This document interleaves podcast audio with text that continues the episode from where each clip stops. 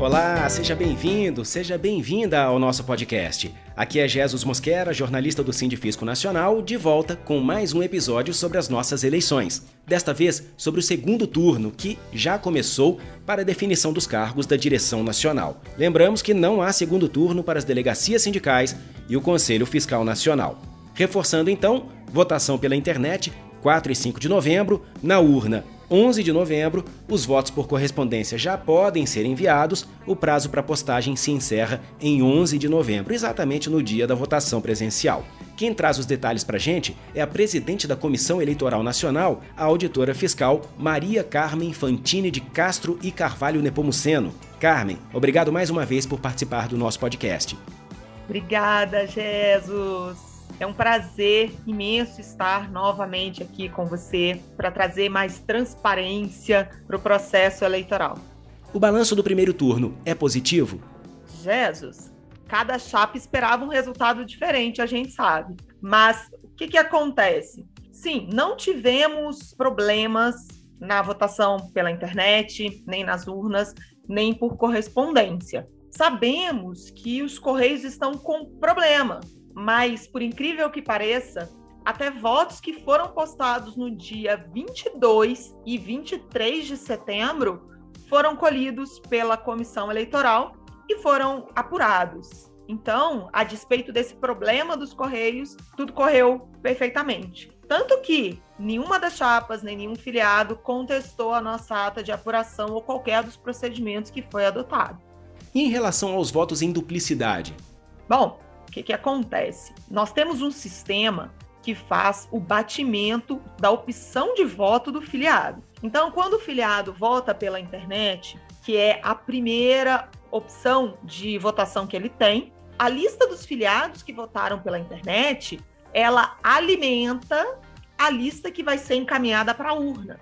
Então, quando a comissão eleitoral local recebe a lista de presença para usar na urna, essa lista já contém a informação de quem votou pela internet. Isso inviabiliza, impossibilita que o filiado vote duas vezes. A mesma situação a gente vislumbra no voto por correspondência. Assim que acaba a apuração das urnas e as comissões eleitorais locais remetem para SEM o material de votação, nós informamos no sistema quem votou em urna. E aí, só quem não votou nem na internet nem na urna é que terá o seu voto por correspondência considerado. No primeiro turno, nós tivemos 85 cédulas enviadas por correspondência que foram desconsideradas porque deram duplicidade com a internet ou com a urna. Lembrando que essa desconsideração ela é feita numa triagem prévia. Então, a comissão nem abre o voto do filiado. Por aquela leitura externa do código de barras, a gente já consegue saber se o filiado votou na internet ou na urna, garantindo assim o sigilo do voto. E se o filiado mudar de ideia no meio do caminho? O regulamento ele traz uma ordem de prioridade: internet, urna e correspondência. O que, que pode acontecer? Ele pode votar primeiro na correspondência e mudar de ideia e votar na urna? Pode, porque a urna prevalece sobre a correspondência. Mas se ele já tiver votado em urna e resolver trocar o voto na correspondência, a correspondência dele não vai ser considerada. Carmen, de um lado a gente tem o cuidado com a transparência, que inclui a divulgação das listas de quem votou por correspondência, pela internet, pela urna, e do outro a gente tem o respeito à privacidade, a observância à LGPD, Lei Geral de Proteção de Dados, e como equalizar essas duas questões? Então, Jesus, isso aí é um ponto muito sensível e que a gente acredita e conta bastante com a responsabilidade e com a ética de todos os filiados e das chapas participantes. A comissão, ela não pode se eximir de divulgar por quais modais a pessoa votou. Então, a pessoa ela votou pela internet, ela não vai votar na urna. Ah, ela encaminhou um voto de correspondência, vai ser considerado pela duplicidade. Nós temos todos esses dados e nós divulgamos os votos que foram considerados na internet, os votos que foram considerados na urna e os votos que foram considerados em correspondência.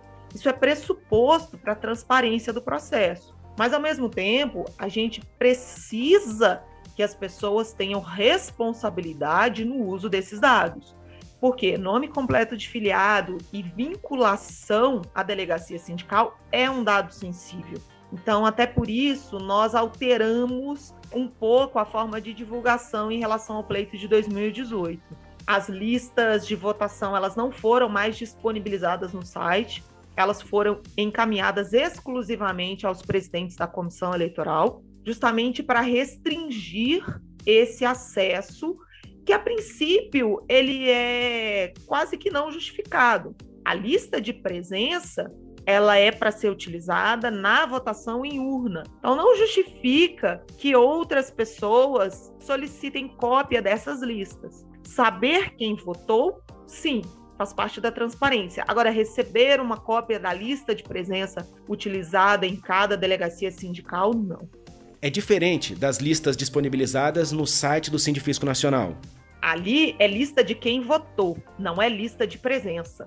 Aí é que tá. Lista de presença é aquela lista que vai lá para a mesa eleitoral, que tem o nome de 100% dos filiados vinculados àquela delegacia sindical. Aí lá na lista de presença tem escrito: Fulano votou pela internet. Ou, se estiver em branco, é porque a pessoa ainda não votou. Antes, em 2018, a gente disponibilizou essas listas no site. E ela estava lá na pasta de cada delegacia sindical, ou seja, ficou ali aberto quem eram todos os filiados de cada delegacia sindical. Dessa vez a gente restringiu. Só tem na lista quem votou. Então, se eu tenho 50 pessoas na DS, mas só 10 pessoas votaram, naquele anexo só tem 10, não tem os outros 40. O que significa a transparência para o processo eleitoral? Jesus, a comissão eleitoral, ela acredita que a transparência é pressuposto da consolidação do resultado da eleição. Um pleito transparente traz legitimidade para a diretoria executiva que for eleita. Assim como em 2018, nós esperamos que não haja nenhuma sombra de dúvida em relação à legitimidade do processo. Por isso, a nossa preocupação em dar publicidade a todos os comunicados, a apuração. Fizemos a apuração da internet em evento ao vivo, fizemos apuração da correspondência em evento ao vivo. Então, qualquer filiado que quiser contestar ou ficar em dúvida em relação à apuração de uma delegacia sindical, ele pode assistir a apuração novamente e contar ele mesmo. Pega um papelzinho e vai lá escrevendo e ele pode tirar a dúvida.